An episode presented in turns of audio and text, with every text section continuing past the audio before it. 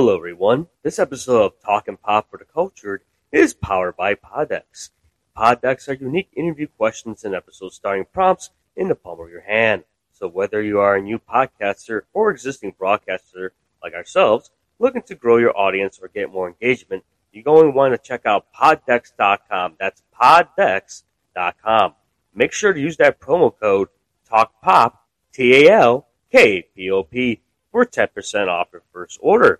Poddecks is the hottest new tool for podcasters looking to have more meaningful conversations or simply to gamify their podcast. Simply shuffle up, ask a question, and let the content roll. Get yours today at poddecks.com. That is poddecks.com.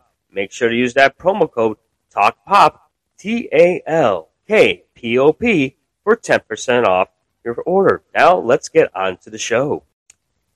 Sponsorship for the podcast is brought to you by ExpressVPN. ExpressVPN, you're probably wondering what is a VPN. Before we get into it, just to let you know, especially if you want to watch culture content and you figure your ISP is not going to find out what you're doing or your family members aren't knowing what they're doing, you think incognito mode is going to save you? Guess what? It's not going to save you. That's where ExpressVPN comes in.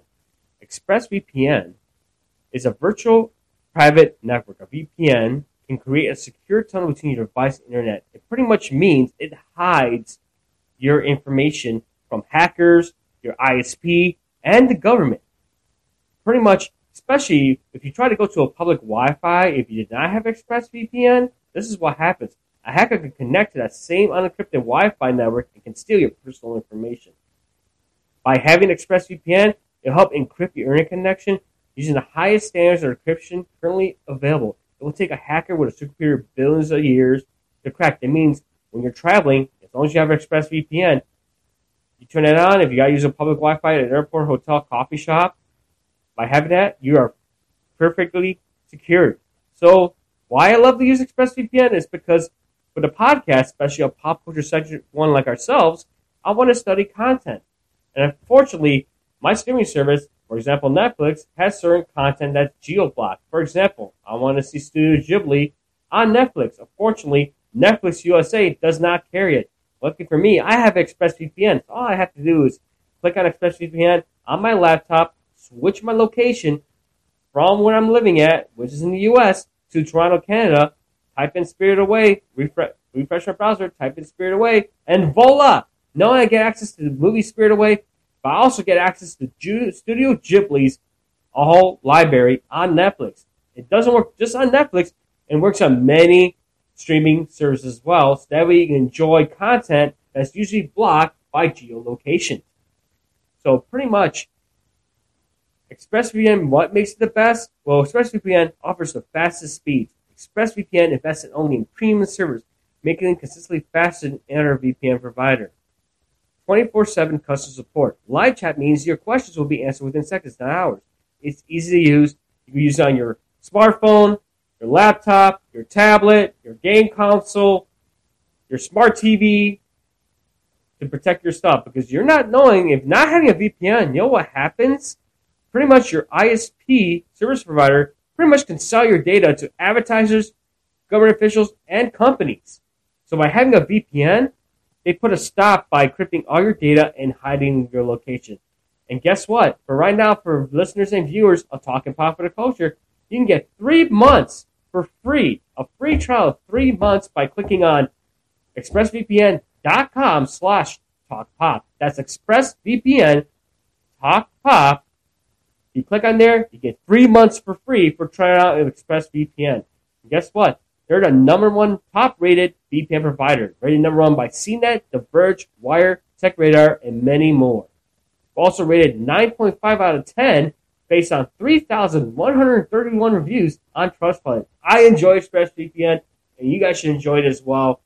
Just make sure to click on the link in the description below, which is expressvpn.com slash talkpop to save yourself three months for free. That's a three month, three months free trial. And you can look at the prices. It works in a plan just for you. So go ahead, enjoy ExpressVPN just as much as I enjoy ExpressVPN. Thank you so much for listening and enjoy the show.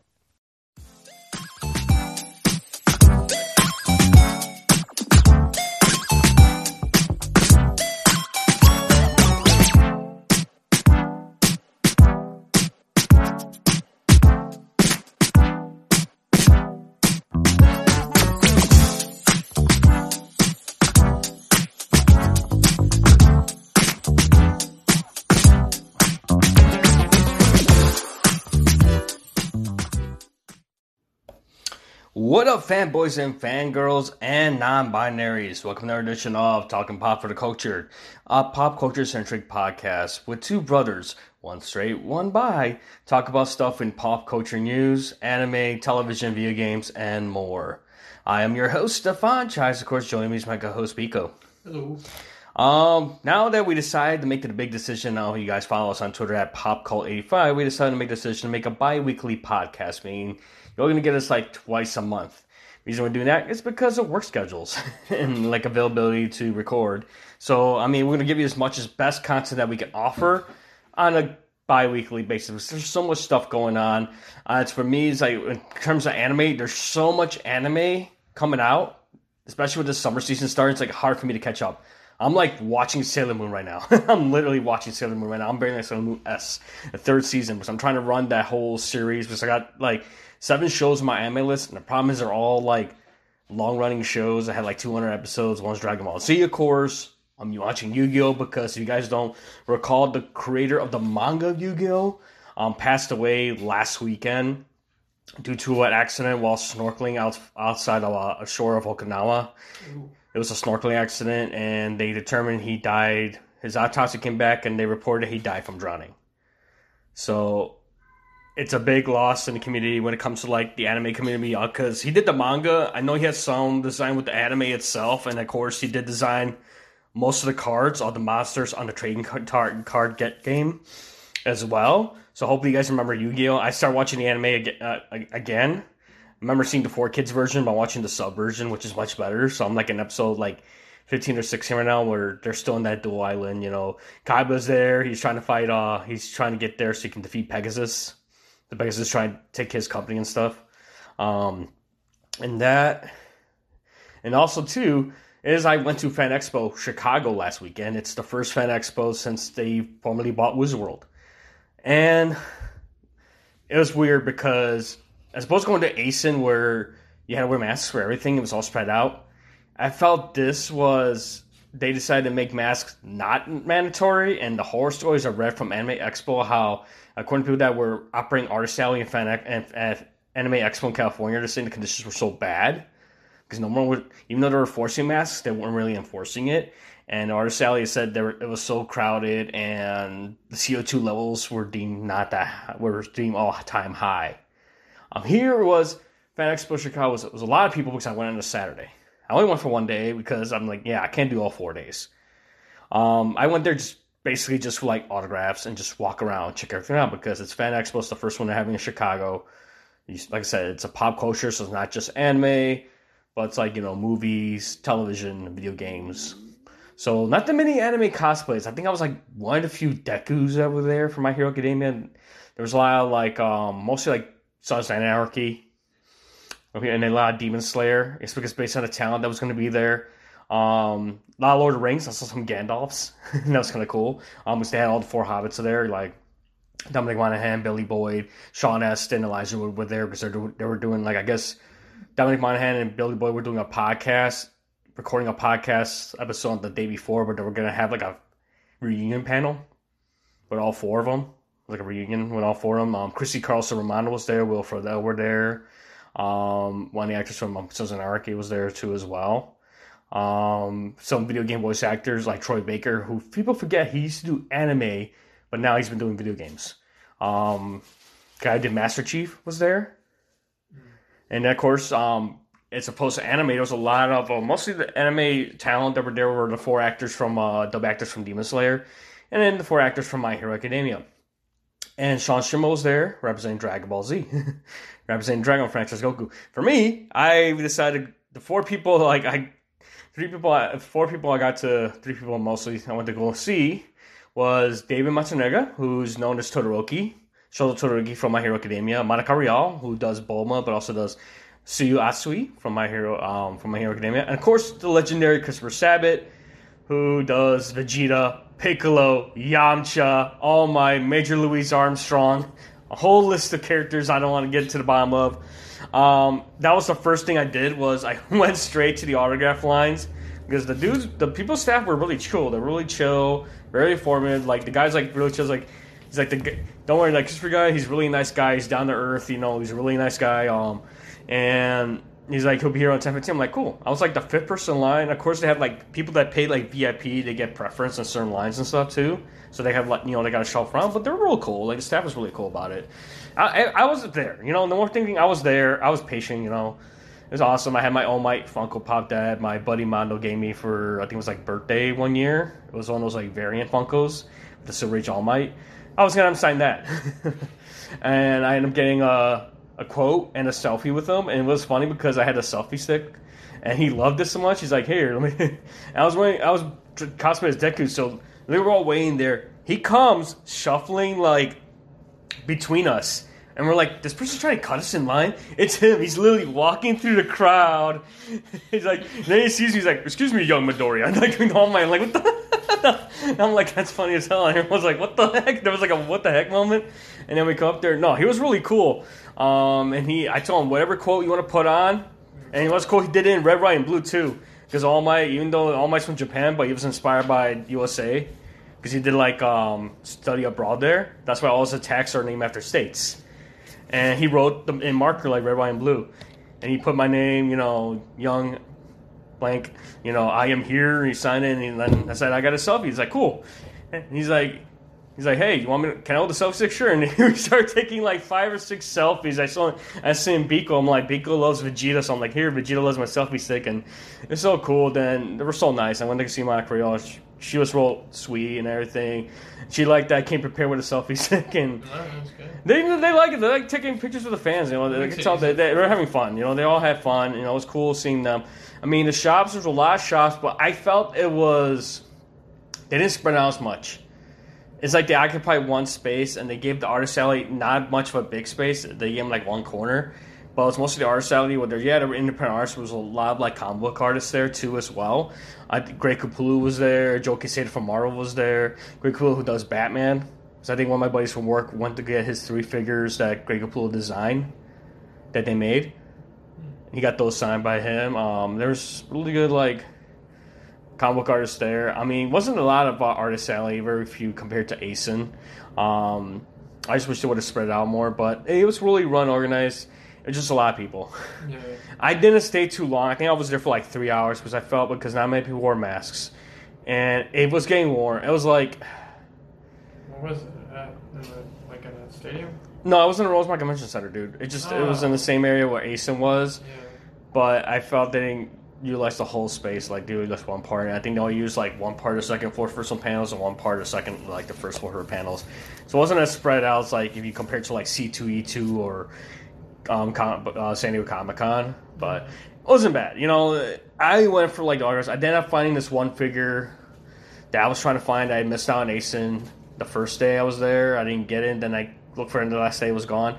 I found um, a Figma art by Max Factory. It's a Jean Gianda arc from Fate Grand Order.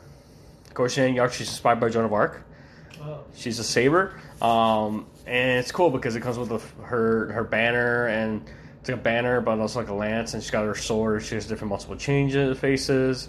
It's kind of cool because that was a hundred bucks, but hey, that, that's something I missed out when I went to ACEN. I was looking to find there, and I pick up some manga. Of course, you know that manga there. They had like buy two get one free, so it was kind of cool. Um, got some decals as well. All around the shops, there was a good variety of shops. Um, like there was people selling Pokemon cards, a lot of comic book shops as well. A lot of traders. A lot of traders, yeah, and um, people evaluating like comic books. Mm. Like people bringing to see oh, how much. So you can, you can sell them? Yeah, and they had like people selling like, I guess they were selling variant covers with the blank pages, so if the artists were there, they can draw the, on the cover for you. Oh, sweet. Yes, That's kinda Yeah, it was like it was kind of cool. The one, there was like a few people that didn't show up that you know they dropped out at the last minute. Um, Justin Briner who plays um Midoriya was there. I was looking forward to get his thing signed, but he dropped out last minute. Um, I believe Dante Basco dropped out. I believe cool. he, Oh, yeah, he dropped out. I think he's dropping out C two E two because I think he's filming a movie. I think he's filming a film right now. I think he's on Twitter saying he's filming a film, so he had to go back and do some reshot reshoots. So that's what's going on. And I think because, you know, with these, and then with Justin Briner, I think because a lot of these anime voice actors, have they got called in to record. And since they do these sessions separately, that's probably what happened. By called in and had to go in and record. Some does is probably involved with. Other than that, uh, it wasn't too bad. Um, it was like more kids for this one. It was a good mixture. Um, But I had fun. I mean, it was great. I just walked around. I didn't look at panels. I was just more just walking around and checking it out because it's the first. panels. Yeah, panels. But I just wanted to walk around. I only went just to walk around and, you know, and check out the merch and stuff and get the autographs I wanted to get and just check out the sites, you know. Uh, maybe next year, I go more deeper into that. No, yeah. Well, it's a different convention. It's a different convention, yeah. And if and if, if ACEN was probably probably had more vendors and sponsorships and partnerships than which one this one's Fan Expo, so it's I don't know I don't know how long they've been around, but to get someone like the guy who does Vegeta, I feel like it's that's now small cookies to get him to come out. Like so, they, there's there's the potential that it's to get more people, you know, to do these things. And Rosemont's you know a pretty big place to be in as far as having conventions, so I think it's good for the brand. So I, I can't imagine them having like I can only see the the the con like the convention get bigger and better I think because this is the first one in Chicago under that Yeah. brand, because it used to be called Wizard World. Remember, we went to Yeah. Wizard World like a few years like back, but now what? This is the first one released under the Fan Expo banner. So But they've always been, they've like you said, they the weird management of like regulations and this one being even with COVID. But like even before COVID, they had a hard time like trying to, like it was always so hard to move in there because there's so many people and like they don't. I think they did a bad job keeping the capacity at times, and so like when there's a lot of people at conventions, it's hard to move around properly. Yeah. And it's just like it, it gets uncomfortable because like you want to shop the mm. booths, you want to check out things patiently while you're there, but you can't because there's like so many people that get in the way, and other people want to see stuff too, and you know it's yeah, it's hard to. It's hard. consider it. It's Like I wanted to film in there, but it was kind of hard, dude. I couldn't even stay still just to get like shots because people were bumping into me.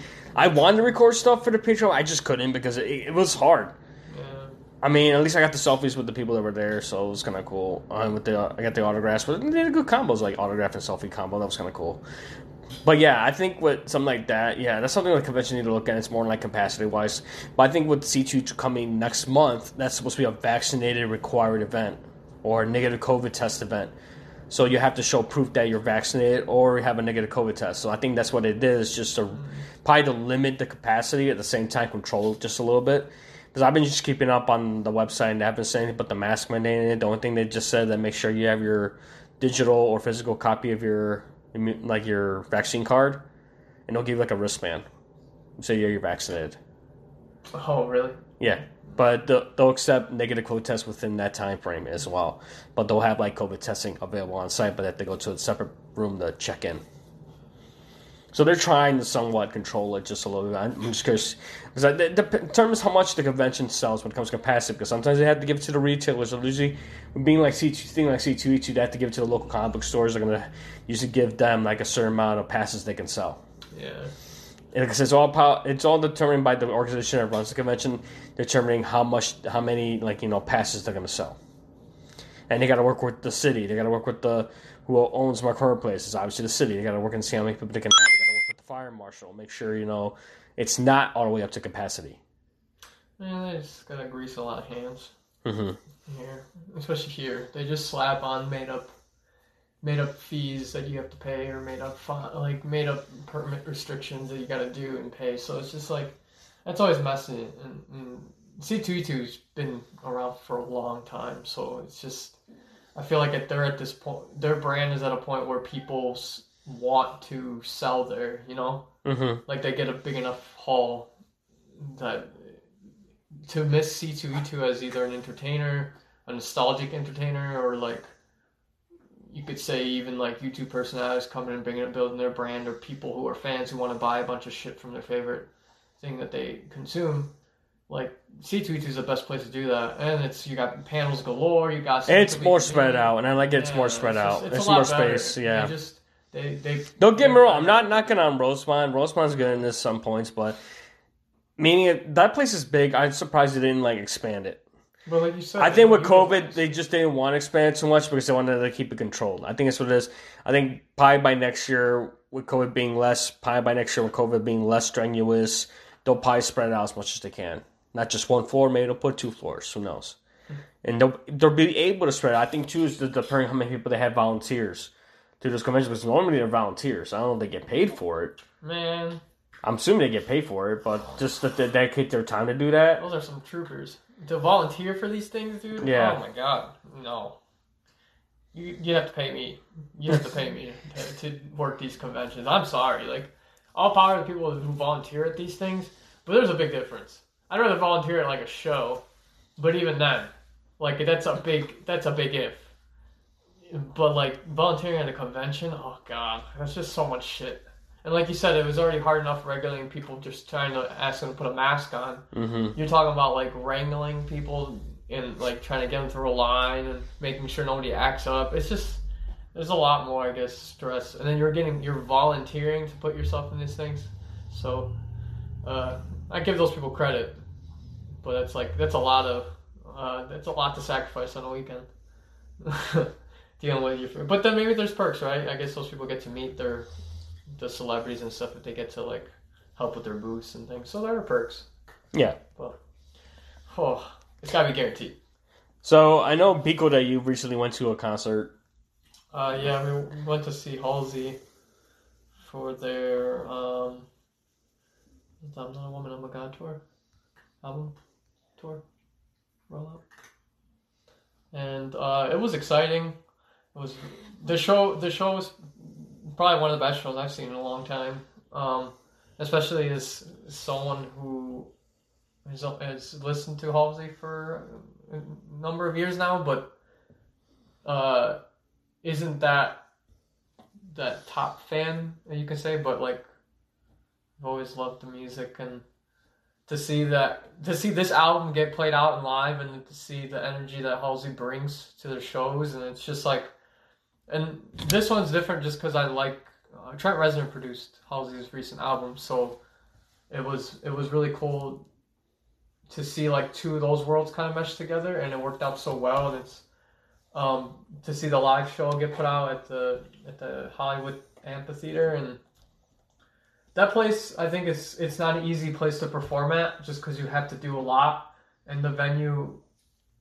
The venue's acoustics cater to that if you use it wisely, and I think Halsey did a, like a fantastic job just being everywhere on that stage, involving everyone, keeping the, the flow of the show just moving. It was a two hour plus show and it went by like that. So, mind you, we got there a little later because there were uh, feature acts and, and openers, but like we don't really listen to them like that. So Mm-hmm. uh, we went we took our time to check out the merch and there was it was a good turnout there was tons of people there so it was um it was really interesting to see because i've never been there outside of a festival Mm-hmm. and to see us uh to be there for an artist's tour date essentially it was a uh, comparing those two experiences it had about the same amount of people Mhm. so it was cool to see a lot of like what Halsey has done over the years, um, and how much the music has impacted people's lives, and like to see that turn out. And it's a, va- a various amount of ages of people. It's not even like it's not it's not even just a, a young fan base, and like you see them grow up with Halsey. So it's like you see a mixture of that, and as well as younger people that are getting into this music, and maybe that album helped. And I think Halsey, what they do best is just being able to like touch different types of music styles and then puts her amazing voice on it and then it just explodes from there and so to get that in like live form it was just fucking it was cool Was it like um crowd control was it much better as opposed to you know things that happen at Astroworld? Oh Yeah. yeah that's that's well those those are two different types of events. But I'm saying yeah, just yeah this overall i think it was fine energy of the crowd was good um it, it, i think there was just so many people that worked tinley uh like the the, the theater there like that it's hard it's a it's a big space. So i think they have so many people there that watch it fairly well that like it didn't seem like people were getting too out of control um I mean, and there was alcohol, right? It was just you had access to alcohol, food, all that stuff there. But like, I don't know. It seemed like people were in pretty good spirits for it being a Saturday, and it was kind of hot. But man, I just think like once while Halsey went on, it was just I don't know. It just it became a movie at that point, so it didn't really matter. But even in the, even in the beginning, there was still a lot of people stick show watching the feature act, you know, walking grounds. But yeah, comparing it, like I, I'm sure like festival festival like promoters and, and like staff that have to work these events are gonna get better at organizing these things and being more s- cautious and how having large group sizes can affect your control on these on these environments but i think going to these shows it does help because then like you i don't know. If there's if there's anything the pandemic showed that like if you watch the live stream shows it's way different than getting the live show. There's just no comparison. Hmm and uh seeing this it just it was nice to it was nice to see. It was a good show. And shows that are two hours long but it makes it feel like it doesn't doesn't go that long. It's just that's that's when i feel like you know it's a really great show and uh honestly i wish halsey did a two night but it's okay we got one and, and she said it was her favorite spot on the tour no hands down already so best show on, on the tour so it, it was cool. It was really dope. Um, all in all, it was it was definitely needed. Um, I mean, it's not like ACEN or or like Fan Expo, but I think from an outsider's point of view, it was really cool to see a lot of people who really um, become passionate about Halsey and really show it. Jesus, the amount of people were dancing and singing literally every lyric, it was wild the I don't know who was screaming more, Halsey or the fans. I don't know at a point. So it was just it was intense. But um, yeah, I don't know. I yeah, I wish I wish uh, they did a two day tour here Chicago. Yeah, going back to Fan Expo, I think I had the same thing too. To rely like, I don't know, just waiting in the line to get in. It was really cool to actually go in like almost a half an hour early on on Saturday, which is actually kind of weird. Usually, with some conventions, say you have to go in at you know at that time, and that's I think I think that had the same thing too. It was a good mixture of you know people my age, young kids, you know, young adults. It was the same thing. It was a good mixture, a good you know mix as well like a lot of older people than me were there. You know, it, it was a good mixture, I would say. But overall, it was fun. Like I I went one day. it was three days. Or That was two? four days, dude. It was That like it was four days. yeah. Oh no! I don't know how people do four days. I after I learned from Mason like doing three days, I'm like, I would say it's. I mean that I will definitely go for three days because Mason. But something like C two E two or you know something like that, yeah, one day would be enough for me. um, yeah, something like that. is Like yeah, it, it becomes a point where it's like yeah, if something like if another like pop culture I go for like three days, will probably be San Diego Comic Con. But I know that's always the hardest. Again, it's like, I think it's coming this following this weekend or the following weekend. They're doing uh, San Diego Comic Con, so we'll see how hard that goes when it comes terms to like you know crowd control and the panels and all that. And then I'm just looking right now. I'm just going on the computer right now. They're um, revealing some things um, being nominated for I guess the and the primetime Emmys. Yeah, I just saw right now Chip 'n Dale Rescue Rangers uh, is getting not was nominated. Uh, Phil was nominated for Outstanding Television Movie Emmy. It will compete against um, Ray Donovan, Reno 911, the Hunt for QAnon, The Survivor, and Zoey's Extraordinary Christmas. Um, I mean, that's a, that's a funny movie. I'd say because there's a television movie. It's kind of because you know they made the way they made that movie is like Chippendales. Essentially, like the, the cartoon was actually a TV show, so I consider that being like a TV movie esque type of thing I guess yeah. the way they did it. Uh, I mean, it was fine. I mean, it was it's hilarious. Unless you grew up watching Chip 'n Dale Rescue Rangers in the nineties. Um, on that I saw that Marvel's Loki is nominated for. Got about six Emmys. Nominated right now. Let me see nominations for outstanding production design for a narrative period or fantasy program, outstanding cinematography for a single camera series, outstanding fantasy slash sci-fi costumes, outstanding music composition for a series dramatic scene score, outstanding original main title theme music, and outstanding Sound editing for a for a comedy or drama series. So shit. That's And then Loki will be up for outstanding fantasy sci-fi costumes our Marvel series. Moon Knight has also been nominated for that as well. Wow, so Marvel's actually chipping up to get. And I just saw this thing. You know how Indiana Jones are come back for Indiana Jones Five? What? Apparently, one writer that wrote uh, that worked on Indiana Jones Four was not happy with the alien thing. Oh my Oh. god, that movie. Nobody was happy with the movie in general. And they're pinpointing the alien thing. That was the best part about that movie. Because I already knew this movie was a terrible idea, and then they had to throw the alien shit in it.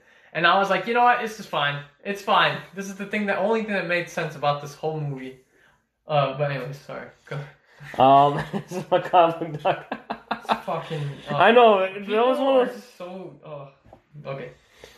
Yeah, apparently, um, in an interview with Scripted Apart podcast, Crystal Skull screenwriter David Koepp said that he was never happy of aliens in the fourth Jones movie for director Steven Spielberg, co-creator George Lucas, who wrote the story with Jeff Davison. He said, and he, and he quotes, "When I came on, I tried giving Spielberg and Lucas to change it. I had this other idea. They didn't want to change it." Crystal Park screenwriter said, "I'm not saying mine would have been better, but I think that a lot of the pushback in the movie is a larger sense of aside from little things people might have not liked."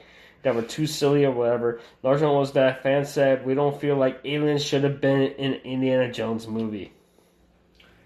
I mean, yeah, because like, right, he's centered around finding ancient artifacts, so it's kind of hard, it's a hard sell to get aliens into it. But aren't they always talking in in popular, you know, I guess, like popular conspiracy theory, how like Yeah, I think, uh, always messing with relics and stuff. So Yeah, because I think what it was is too far off. yeah, because I think what happened was Lucas did have a script like a pre-script in the '90s. He did write a script for a precursor. He did develop Indiana Jones 4 as a Cold War era Indiana Jones and the Saucer Man from Mars. Go. But I guess they they changed it up and decided to go with like crystal skulls Yeah. Because it was inspired by those skulls they found like in So let me get this straight. This guy is complaining that he wasn't able to tell the two executive producers of this movie, who made the other ones, what to do on their movie. they just felt that having aliens was not a good idea to go with. Right, and but I'm saying this guy is mad that they didn't take his idea, Yeah. and this guy's mad that he came in.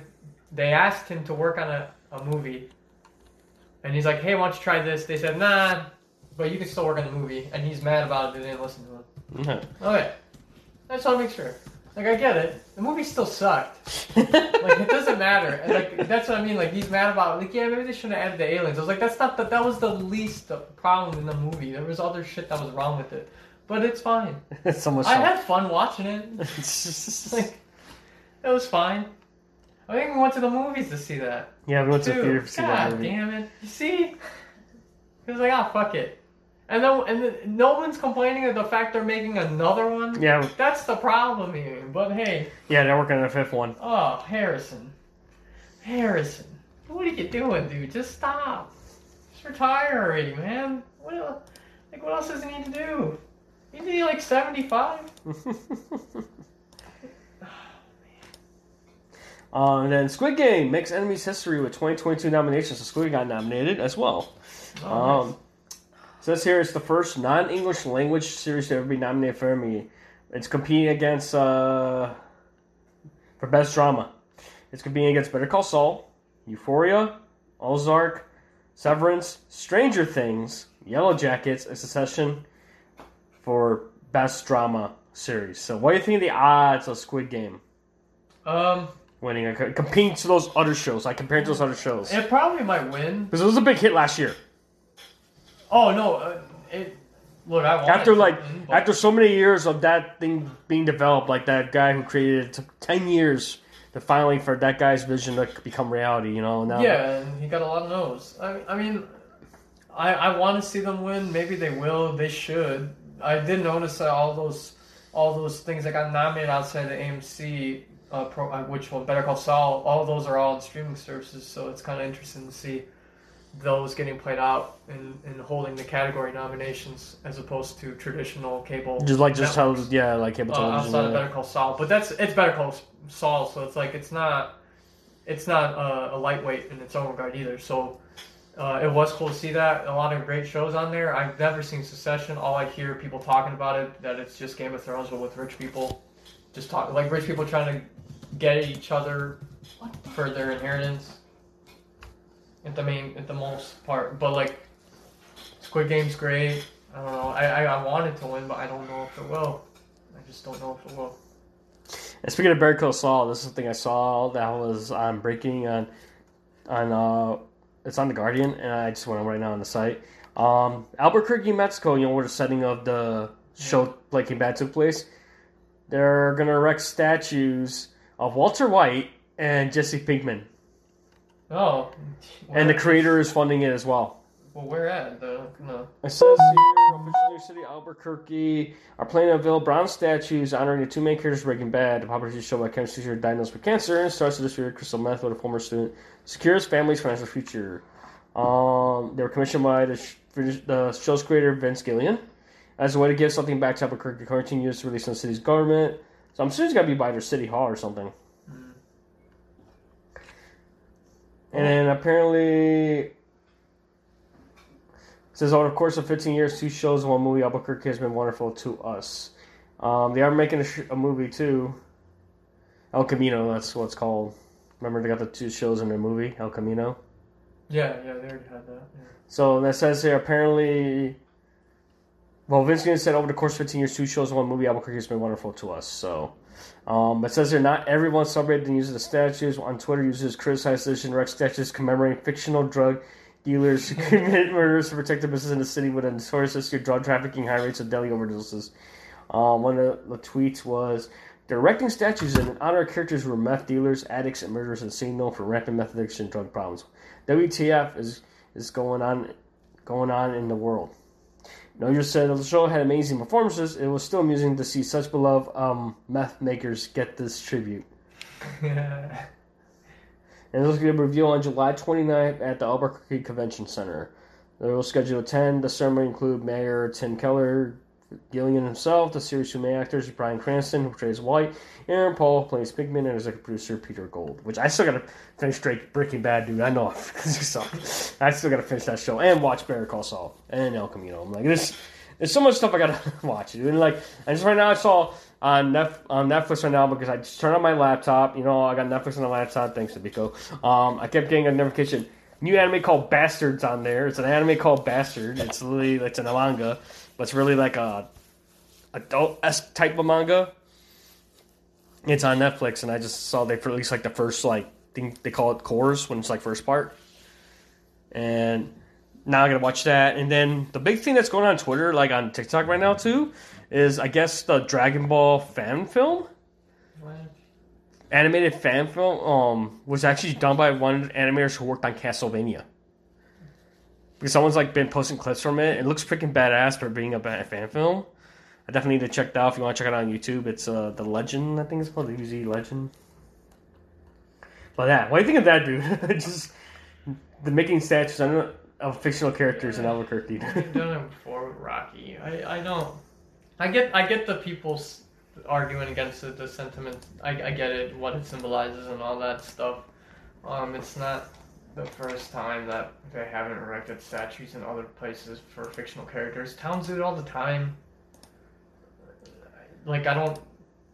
It's funny that like yeah, people are mad about it on Twitter, and it's just like maybe you'll get some protests there when they do the ceremony and stuff. I, like I guess I don't. I I understand, but you know, as far as Albuquerque, New Mexico goes, like you know, it's nice to see that there's people who are happy that it kind of brings some notoriety to the to the the city and. For what it's worth, the guy who made the show is funding in itself too. So and, and he felt like a major connector to the city, and it gave people jobs. I'm sure. So at the end of the day, like because people can be mad, but I mean, the show resonated in, in American culture heavily, and, and God, I love Bryan Cranston. I don't know, it's just it's hard. Yeah. It's hard to. I, I understand why those people feel that way, but it's a fucking statue. Maybe it'll get taken down later in 50 years when, like, when they realize any any shows on drug dealers is a bad move. Who knows? You know, that can change. But like, I don't know. I think it's cool for them. They're gonna get a statue, and who, these things that always end up looking weird, anyways. So I don't know. I think it's cool. Maybe maybe giving it a reason to go to Albuquerque, check it out. And then um one thing I saw for like um anime um short um for animated short um Star Wars Visions one of the shorts from the Star Wars Visions definitely check it out on Disney Plus it's um basically it's done by this different um Japanese animation studios that make these stories, these anthology series within the Star Wars universe. Um, they just got an Emmy nomination um, for the Duel. It's called Short the Duel, but definitely check it out, dude. It's on Disney Plus. Um, I forgot which one did that one. I think it was Studio Trigger that worked on it. Oh no, this is the, this is the good one. This is actually done by um. This was um. Japan Animator Expo studio that made this one. It's called The Duel. It was written by Kamikaze, Douga. Um, Masaki Terasoma is the voice of the Ronin, and basically what it did is it the Ronin, he was a former Jedi, and he has like a, like his katana's like a lightsaber, dude. It's got almost like an old ass like Japanese thing. It's in the set in the Star Wars universe. It looks kind of cool. It's like the old like black and white style animation, dude. But definitely, that's why I got nominated.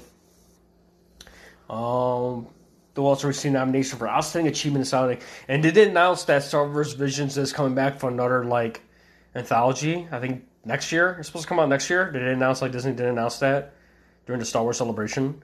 Which I still got to finish Obi Wan, and I'm actually liking Obi Wan so far. Right. It's so interesting. It's like one of the the way the, the just the story is. It's like, you know, it's like similar to a cop where it's a former retired cop. Something happens, and it's like it has that whole esque of a like a retired cop who used to be this great guy gets dragged into something because of a friend. Yeah. So I kind of like this. It's like the same kind of ask you know how Mandalorian's a western. So it's this one's similar to that. It's similar to that style. Like you know, this guy, I'm done. You know, I'm not the same guy anymore. Gets pulled in for one last. One last one last job, basically. Ended up being more than he thought it would be. Yeah. Oh. And then I found this is the most ridiculous news I saw right now. This is the headline it says the Pokemon Company is going to produce an unscripted series involving the Pokemon trading card game. No, stop. No one's gonna stop. I know the whole thing would. Po- yeah, here's the actual post. Oh. Look at this. Is a post right here. This is a casting. This is a casting headline. I'll read it to you. The Pokemon Company International is currently searching for energetic, personable candidates of all ages and their families for exciting new opportunity.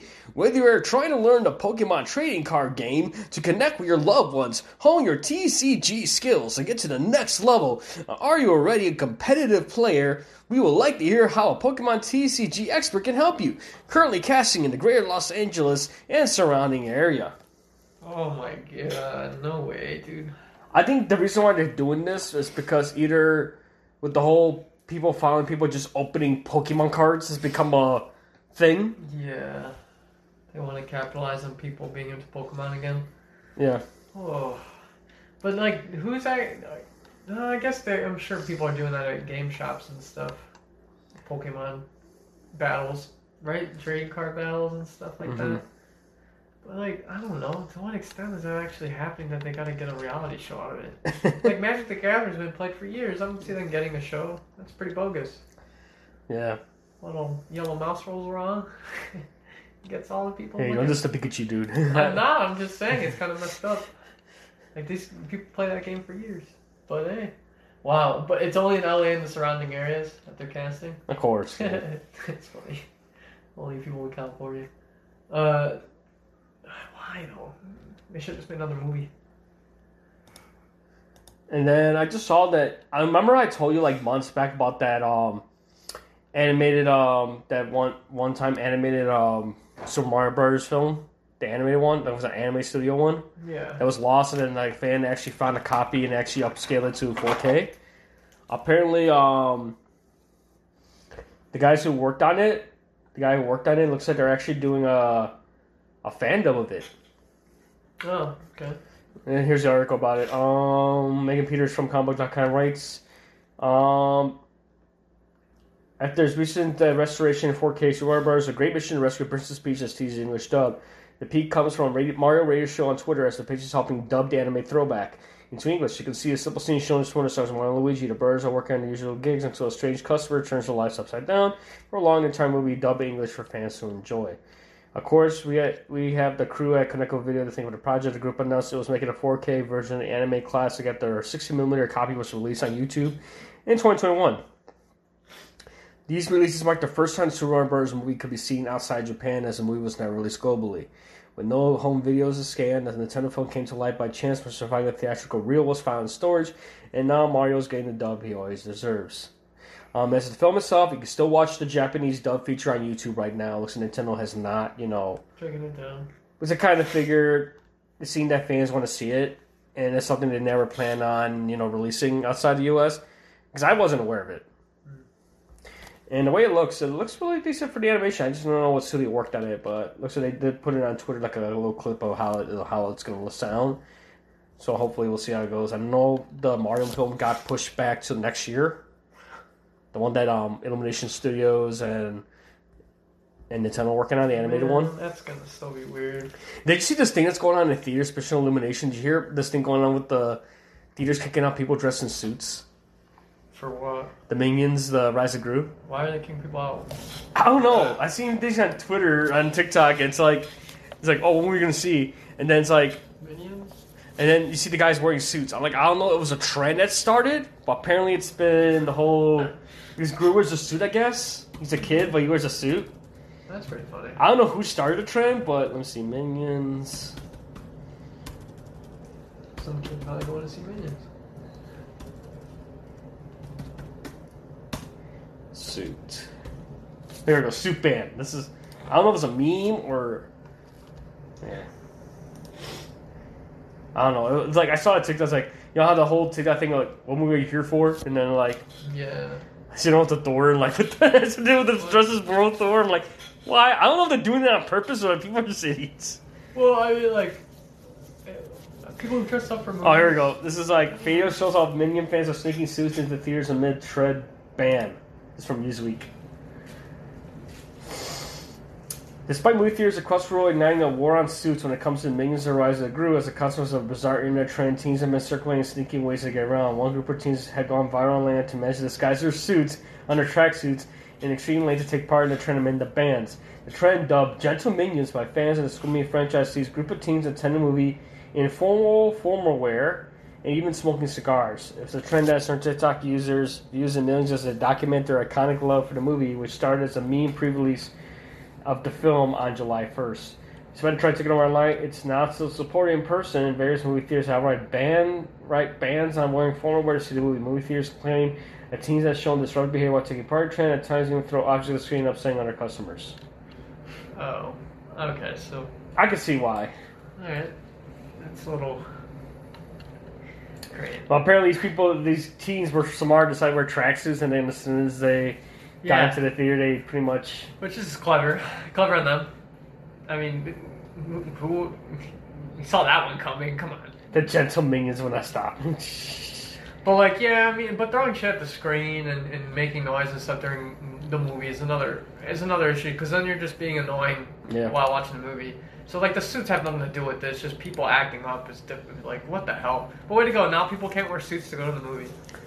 Like they were the I mean, a I understand trend that that- was like started off. I guess you would say innocent got ruined I think it got by a couple people acting up. Which I mean, I know tends many happen. people. I understand people that go dress up to theaters, especially for like Thor and stuff, or like Marvel.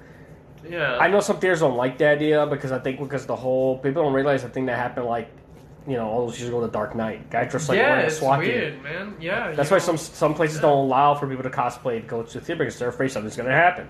Yeah, and well, yeah. I mean, it's you. They ha- it's a, an unfortunate thing here that we have to always take into into consideration when you have to be in a place full of public in the public for a certain amount of time.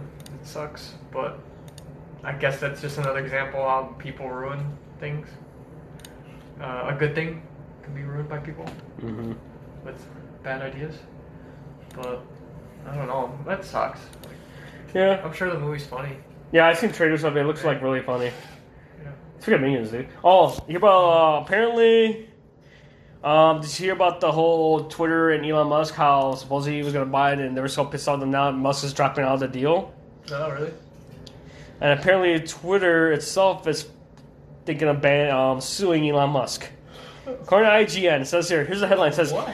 it's official. Twitter is suing Elon Musk to complete the deal. And then Musk responded to it. All the irony, lol.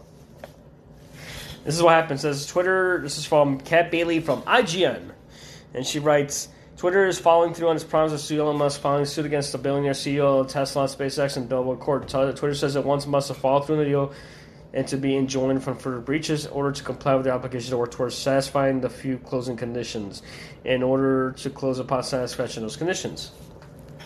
This gaming complaint calls Musk a model of a model of bad faith and claims that he is intending to pass along the costs of the recent stock market downturn to stockholders.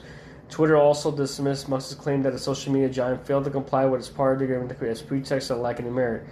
Says here, having mounted a public spectacle to put Twitter in play and have proposed and then signed a seller-friendly merger agreement, Musk apparently believes that he, unlike any other parties of the Delaware contract law, is free to change his mind, trash the company, disrupt its operations, destroy stockholder value, and walk away. A lawsuit reads. That's where you know Musk you know tweeted saying all the irony. Right. Says the lawsuit follows Twitter chairman Bret Taylor's vow to sue Musk, saying that the company is confident will prevail in court. Musk, for his part, has claimed that Twitter is obfuscating the true number of spam bots and fake accounts it supports. Uh, Musk first made. I'm reading this article, guys. Uh, Musk first made a 44 billion dollar offer to buy Twitter back in April. He seemed to feel buyer's remorse immediately after the deal was accepted, claimed that Twitter was failing to fulfill its obligations, and claimed the company was in a breach of contract. Twitter, for his part, moved steadily ahead with the deal, unanimously recommended the stockholders vote in favor of the merger. So Twitter is seeking a four-day trial in September with a deadline of October 24th for the deal to get completed. So, what's your thoughts on that whole thing with Twitter and shit? Oh my gosh. Uh,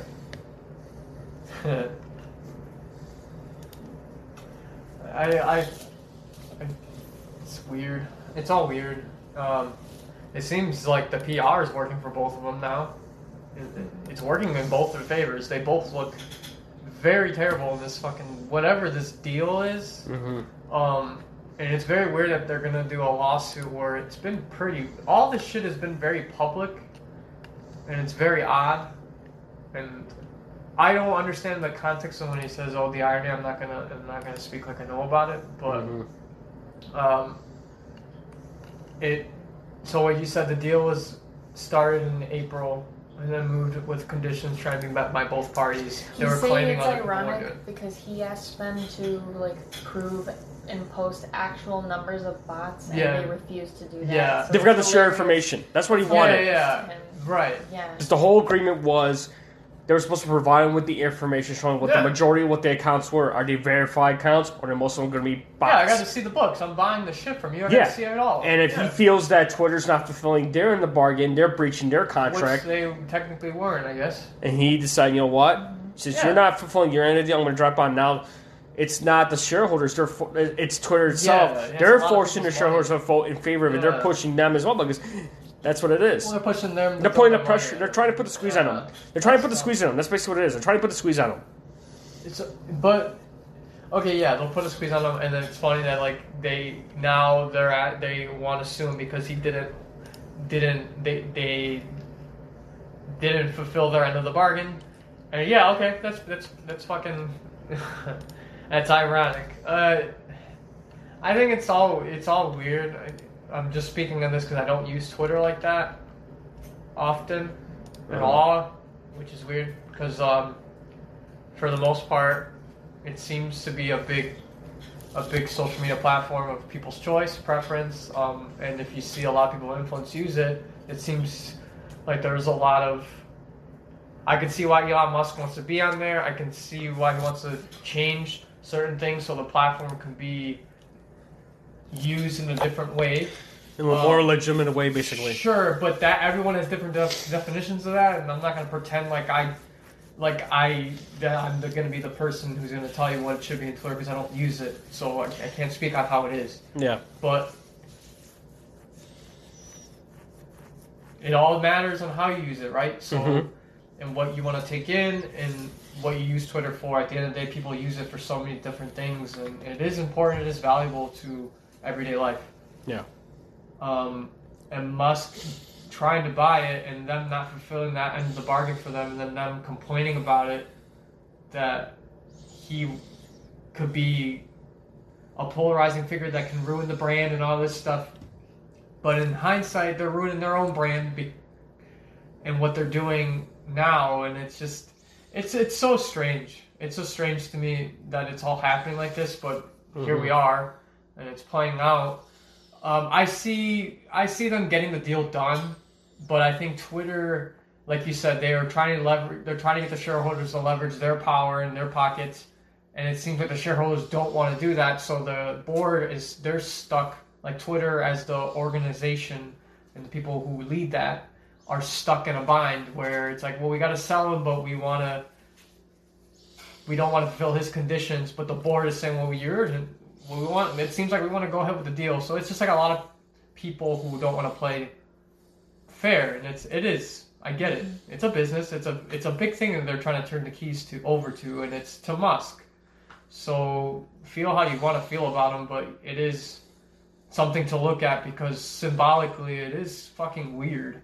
It's dude, it is weird. Mm-hmm. Just look back how long we've been alive, and we're seeing how like a lot of these tech guys are very influential, and we don't know these people. And from us trying to be the cool bro on the internet and people loving the memes and, and the stuff he says on Twitter, hey dude, be fans of that. But like, he's still a person at the end of the day who has done some pretty bad shit, and he has a lot of power, and it's just fucking weird. I'm just saying, just don't don't make these people out to be your bro and your friend just because you like what they do on the internet. Yeah. Because these people are like he he's trying to buy Twitter.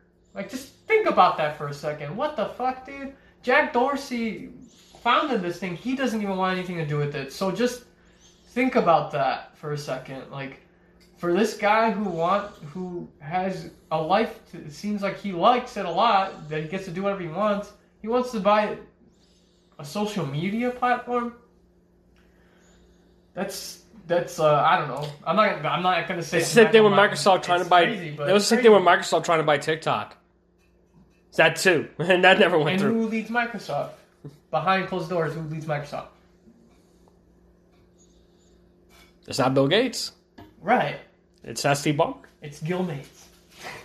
I don't know who it is, but for what it's worth, like it, it's very strange we're in, in, in this time where we have a guy trying to buy Twitter. And, Yeah, And here we are. and he doesn't want it anymore, and it's like all of a sudden it's like, Yeah, and it'll be the talk of the town for the next couple weeks, and they're gonna shit talk Elon Musk, and then we're gonna get podcasts out about the deal that never was. Like, what, what?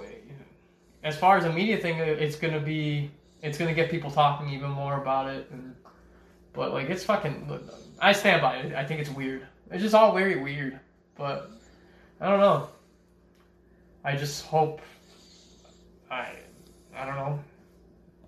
Maybe I'll use Twitter more just to see just to see why like just to understand like what's what it is because like i don't know when you introduced me to it it was great or like when you showed me i i right away i had the bulls right away and uh i can't remember what else dude, I've been Twitter. I think I've been Twitter for like 11 years now, yeah and it's like, there's just a lot of things right yeah, it's just a lot of much to get things. I mean, just a lot of shit to get into. Yeah.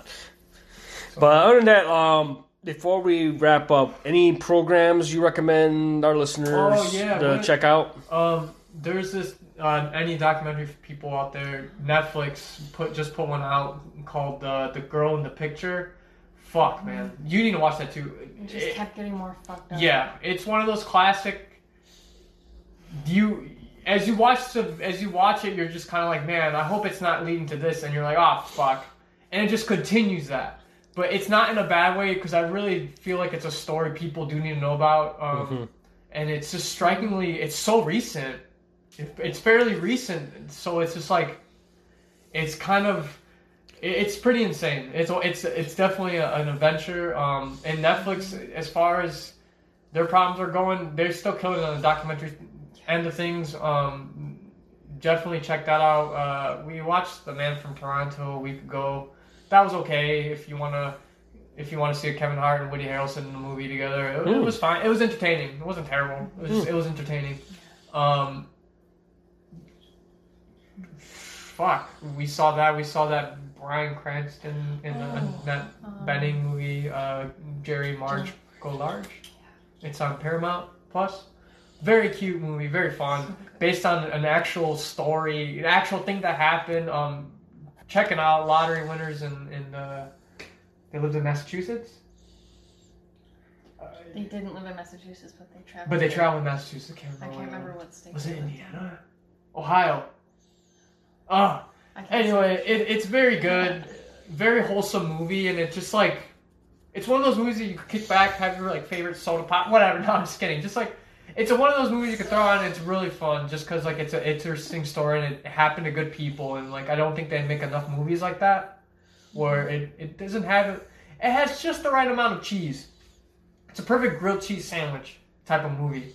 So like, check it out. Um, I, I know we don't use Paramount Plus very often, but it was interesting to see what they have on there. But that movie, like listening to Bryan Cranston on a podcast and, and him talking about it, and it was just an interesting story. So it's one of those that like, oh shit, you gotta check it out. Um, but that's what I've seen more recently. We haven't really watched, got into too many shows as of late. Just we just finished Stranger Things. I know there's part two coming out soon. So, like for that, that was probably the only show we we like stuck out to watch because everything else has just been movies um, and like older things and on Netflix. Not necessarily anything that's in the culture zeitgeist at the moment. Outside of that Jerry and Marge Go Large movie.